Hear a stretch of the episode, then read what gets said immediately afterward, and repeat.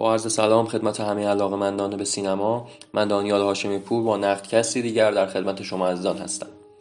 همزمانی انتخابات آمریکا با این قسمت از نقدکست باعث شد که ما فکر بکنیم که حتما یک فیلم در همچین حال و هوای انتخاب بکنیم و خب چه انتخابی بهتر از فیلم Wag the Dog یا همون سگ را بجنبان بری لوینسون که در زمان خودش بسیار فیلم جریان سازی بود و یکی از بهترین نمونه فیلم هاییه که در بستر انتخابات آمریکا ساخته شده.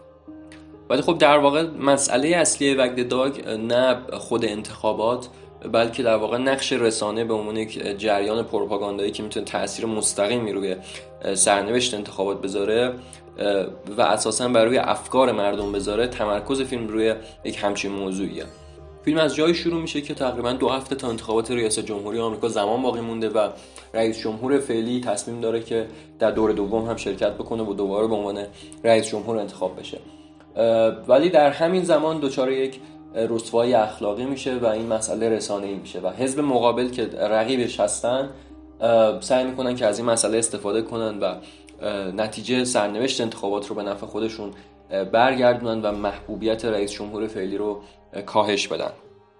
در مقابل حزب رئیس جمهور فعلی سعی می‌کنه تا با استخدام یک در واقع کارچاخ کن رسانه ای که رابرت دنیرو نقشش رو بازی می‌کنه و یک فیلمساز یا هم پرودیوسر تهیه کننده هالیوودی که اون هم داستین هافمن به زیبایی هر تمامتر نقشش رو بازی می‌کنه با استفاده از جریان های رسانه‌ای که می‌تونن راه بندازن و قدرت رسانه در افکار عمومی این مسئله رو اصطلاحا ماسمالی بکنن. سگ را به جنبان به شکل بسیار فوق‌العاده‌ای این روند چگونگی نفوذ رسانه و خصوصا در اینجا تلویزیون به عنوان رسانه اصلی و غالب رو در افکار عمومی مردم به بهترین شکل ممکن توضیح میده. خب در دهه مثلا 60 یا 70 که تازه تلویزیون های کابلی دارن رشد می‌کنن ما می‌بینیم که سینما و تلویزیون یک جورهایی دارن به عنوان قطب های رقیب هم عمل می‌کنن. ولی خب یواش یواش هرچی به سمت دهه 80 میریم خب این رقابت بیشتر تبدیل به شراکت میشه و کار به جای می‌رسه که در دهه 90 خب تلویزیون همه جا رو گرفته به عنوان رسانه اصلی دیگه در زندگی مردم جای خودش رو کاملا پیدا کرده. و چه تغذیه خبری مردم چه تغذیه فرهنگی مردم تمام اینها از طریق تلویزیون انجام میشه. و به همین دلیل هم هست که کار به جایی می‌رسه که تلویزیون هر چی میگه مردم باور می‌کنن. یعنی رسانه نقش خودش رو به عنوان یک تحمیق کننده مردم در واقع داره جا میندازه. رسانه سعی می‌کنه که تصاویر دروغینی رو به عنوان پروپاگاندا به خورد مردم بده و اونها هم باور کنن. ما توی این فیلم به بهترین شکل ممکن همچین چیزی رو می‌بینیم. یعنی دوتا کشور آمریکا و آلبانی در اینجا. بدون اینکه حتی یک تیر به هم دیگه شلیک بکنن با هم وارد جنگ میشن. فقط به دلیل اینکه رسانه می‌خواد این رو القا بکنه. یعنی اون تصاویر دروغینی که با استفاده از جلوه های ویژو در استودیو داستین هافمن می‌سازه و برای تلویزیون میفرستن و اونها هم پخش می‌کنن باعث میشه که مردم باور بکنن که یک جنگ بین کشور خودشون و آلبانی شکل گرفته. در صورتی که اصلا همچین چیزی نیست ولی خب چون تلویزیون میگه همه باور می‌کنن این رو.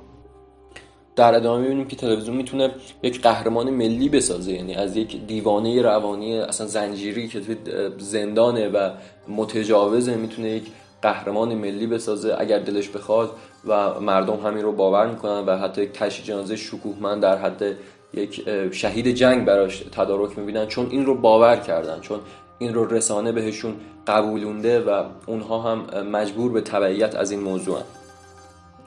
فارغ از تمام اینها خود فیلم هم بسیار خوش ساخته. یعنی لوینسون با فیلمنامه فوق العاده که هیلاری هینکین نوشته و البته دیوید ممت به عنوان یکی از بزرگترین فیلمنامه نویس های تاریخ سینما توی نگارشش نقش زیادی داشته.